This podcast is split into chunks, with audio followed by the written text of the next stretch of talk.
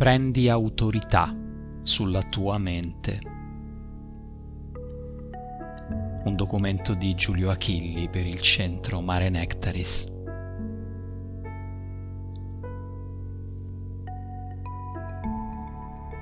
Gli esseri umani naturali si relazionano alla loro mente con un atteggiamento curioso, che riflette la fondamentale ignoranza dei fenomeni che sono accaduti e stanno accadendo proprio davanti ai loro occhi interiori.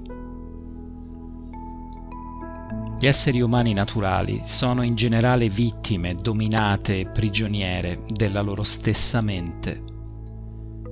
Ognuno di noi, mentre se ne va in giro, va a prendere un caffè, parla con altri, lavora nella sua attività, si porta dietro un carceriere vessatore che lo tormenta in continuazione, con pretese assurde con considerazioni disfunzionali, con valutazioni della realtà al limite tra il ridicolo e la psicosi. Questo carceriere vessatore e tormentatore, che sa essere crudele e spietato, non è fuori di loro, non è fuori di noi, non è nel mondo fisico. Ce lo portiamo dietro ovunque, persino nel sonno, e non è una metafora perché è la mente. Un sistema meraviglioso del quale gli umani non conoscono nulla, nel quale creano involontariamente bizzarre creature che finiscono per dominare totalmente la loro vita, senza che essi si ricordino minimamente che ne sono stati loro stessi i creatori. La mente naturale è un prodotto dell'essere umano che si è rivoltato al padrone ed ha preso il comando del campo di energia in cui si trova. Per comprendere qualche atomo in più di questo scenario, introduciamo alcuni elementi in più alla nostra valutazione, in modo da avere dei margini di riferimento con i quali misurare la nostra propria esperienza. Un essere umano crea continuamente nella sua mente delle forme, diciamo così, che hanno una struttura e una funzione precisa. Queste forme hanno la caratteristica di potersi proiettare nella sua coscienza apparendo in forma di dialogo, di parole pronunciate. In che modo, infatti, un essere umano percepisce un pensiero? Lo percepisce in termini di parole pronunciate oppure di dialogo apparente che si svolge nella sua mente tra entità non ben definite. A volte queste parole sono declinate con il pronome io, io devo fare, io vado lì, eccetera. Altre volte sono declinate con il pronome tu, tu dovresti fare questo, tu dovresti comportarti così, eccetera. Questi pensieri, attraverso i quali si forma un dialogo interiore mentale tra varie entità non ben definite che l'essere umano non conosce neppure, sono il mezzo con il quale queste forme mentali create dall'essere umano stesso adesso si proiettano a coscienza e chiedono attenzione. La loro richiesta è sempre attenzione la prima cosa che chiedono è sempre attenzione. In verità, se 50 è il numero di forme mentali complessive, 35 sono create dall'essere umano, 15 sono il risultato involontario della genetica e del funzionamento ordinario dei veicoli inferiori. In ogni caso, il senso finale non cambia. Si dice che si tratta di un dialogo interiore perché l'essere umano nel corso della sua vita ha creato decine, persino centinaia di queste forme nella sua mente e adesso tutte loro parlano nella sua coscienza e sgomitano, competendo per avere attenzione che è il cibo, il carburante, l'energia con la quale esse continuano a vivere. Se una persona ascolta una di queste voci e crede in modo cieco e narcotizzato a quello che essa le dice, sta dando attenzione ed energia alla forma mentale che la rappresenta. quindi la sta invitando a continuare ad esistere. Credere senza discernimento, senza consapevolezza, in modo automatico, involontario e passivo, a qualsiasi voce parla e si presenta nella propria testa, soltanto per il fatto che parla e si è presentata nella propria testa, significa esattamente essere uno schiavo. Significa esattamente essere una vittima dominata e prigioniera della propria mente. Tutti gli esseri umani naturali vivono così portati a spasso nella vita in assurdità proiettate nella loro stessa mente da pensieri su cui non applicano il minimo senso di consapevolezza e il minimo senso di discernimento. Basta che una voce si affaccia nella testa e dice tu sei un cretino, che l'essere umano ci casca dentro e gli crede completamente, come se a parlare fosse stato il Padre Eterno in persona, che peraltro non direbbe mai nulla del genere ai suoi figli.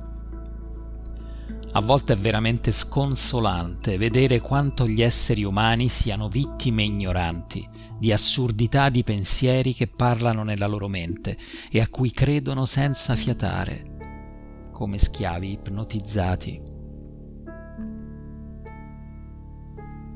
Un viaggiatore deve divenire per prima cosa cosciente di questo meccanismo. Deve vederlo all'opera nella sua stessa mente, altrimenti è letteratura, è qualcosa che non riconosce esistente. Una volta che lo ha visto nella sua mente ed ha raccolto prove sufficienti di questa assurda ipnosi a cui si presta, di questo teatro dell'assurdo, in cui si ipnotizza da se stesso con offese, insulti, denigrazioni di ogni genere, perché crede come uno zombie a qualsiasi cosa parli nella sua mente, allora è il momento di compiere la manovra successiva.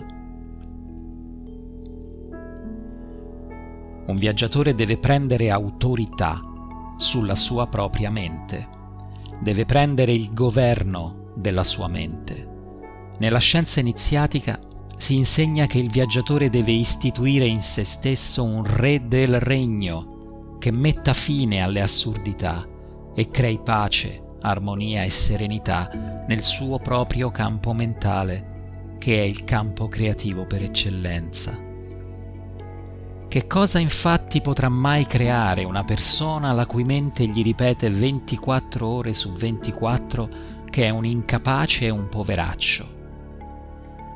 Se la persona crede a queste parole soltanto perché sono pronunciate nella sua mente, qui siamo all'asilo dello spirito, come sembra essere la terra attuale del secolo XXI Cristo. Che cosa significa prendere autorità sulla propria mente? Questo è il lavoro spirituale che si compie in una scuola spirituale, quindi non è cosa che si può descrivere in poche righe di un documento. Ma certamente una traccia importante possiamo cominciare a darla il re del regno che viene istituito e acquisisce progressiva autorità sulla mente, non governa con la violenza, il che significa che le varie voci, 10, 30, 50, che parlano nella mente che è chiamato a governare, non vanno represse, non vanno rimosse, non vanno attaccate, non vanno eliminate in modo forzato Compiere questa manovra significa creare condizioni ancora peggiori, perché queste voci scenderanno nel subconscio, dove non sono neanche percepite, facendo danni senza fine. Il re del regno prende autorità sulla mente, prende il governo del mentale inferiore, creando condizioni di pace e di armonia. Ovvero, Tutte le voci sono ascoltate, in un certo senso permesse, ma l'idea che l'essere umano nella sua totalità creda continuamente come un buratto addormentato a qualsiasi idiozia venga presentata nella sua mente deve scomparire, perché il re del regno vigila ed è attento a che questo non accada più. Allora, per esempio, il re del regno interiore dice, Bene, è apparso nella mia mente il pensiero, tu sei un cretino. E questo pensiero sembrerebbe essere rivolto a tutto il campo di energia che sto governando.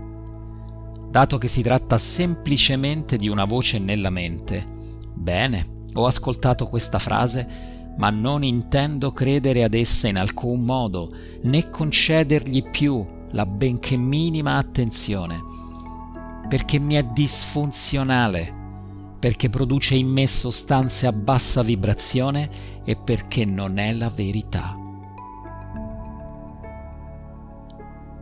Intendiamoci, il re del regno che il viaggiatore istituisce nella sua mente è una sua creatura e deve rispondere a principi spirituali.